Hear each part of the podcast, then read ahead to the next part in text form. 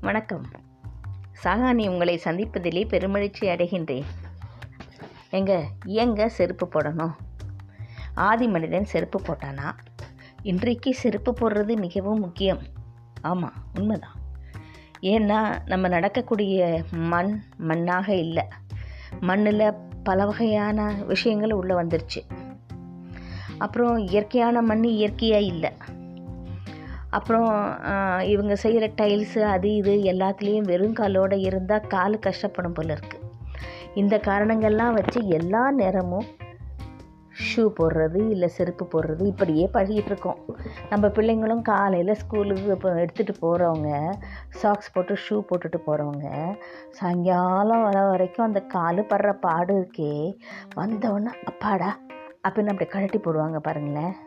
அந்த சின்ன பிள்ளைங்க. பாவமாக இருக்கும். எதுக்குங்க இதெல்லாம்?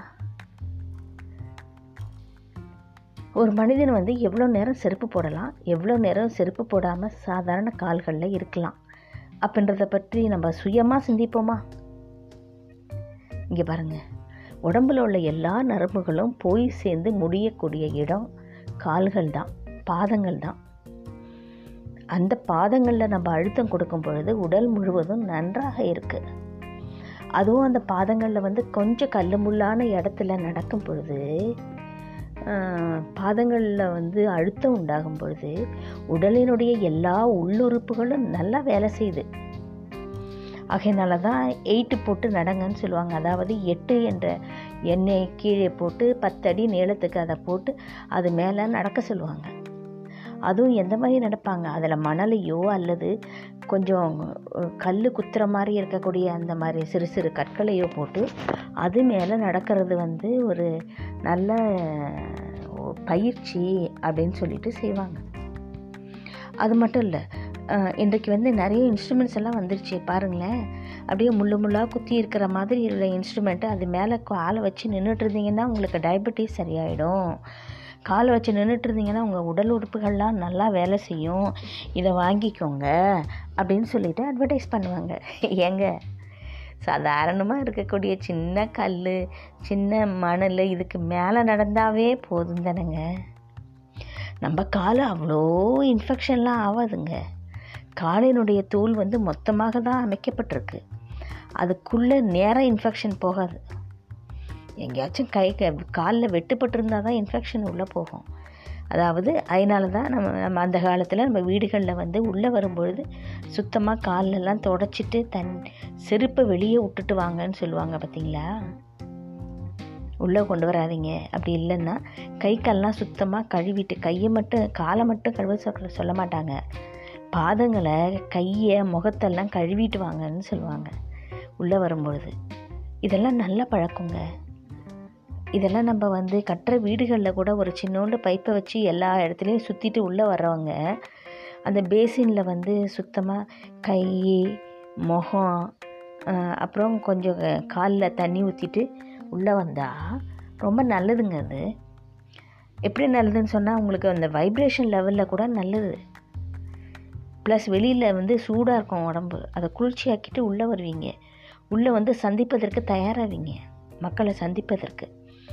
அப்புறம் வெறுங்காலோடு நடக்கும் பொழுது உடலினுடைய எல்லா உறுப்புகளும் உள்ளுறுப்புகள் முக்கியமாக நன்றாக வேலை செய்கிறது.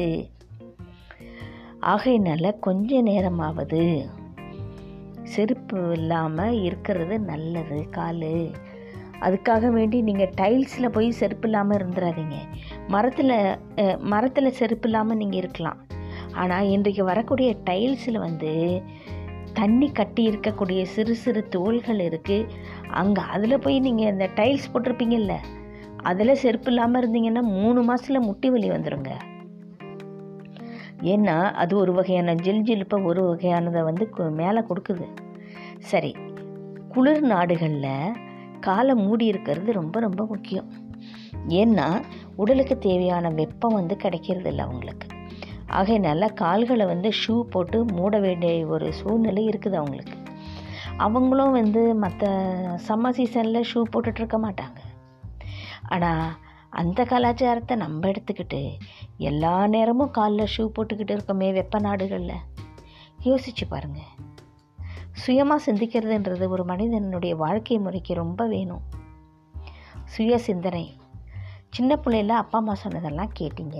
சரி இப்போயாவது சுயமாக சிந்திக்கலாம் தானே?